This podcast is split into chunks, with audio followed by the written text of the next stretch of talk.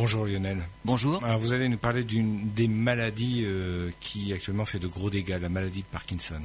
Et dans le cadre des recherches sur les origines de la maladie de Parkinson, une étude menée par une chercheuse de l'Institut de recherche Van Andel dans le Michigan révèle le lien entre l'appendice et la maladie de Parkinson. En l'état actuel des connaissances, l'étude montre que sur un panel de près de 2 millions de Suédois, ceux qui ont subi une appendicectomie ont un taux réduit de près de 20% de développer la maladie de Parkinson. À partir de cette déduction, il faut comprendre le lien maintenant entre l'appendice et le cerveau. Ce lien, c'est en fait le nerf vague, le long duquel des bactéries peuvent migrer depuis l'appendice vers le cerveau. Et des bactéries, ce petit organe n'en manque pas, puisque c'est un site de stockage pour les bactéries intestinales.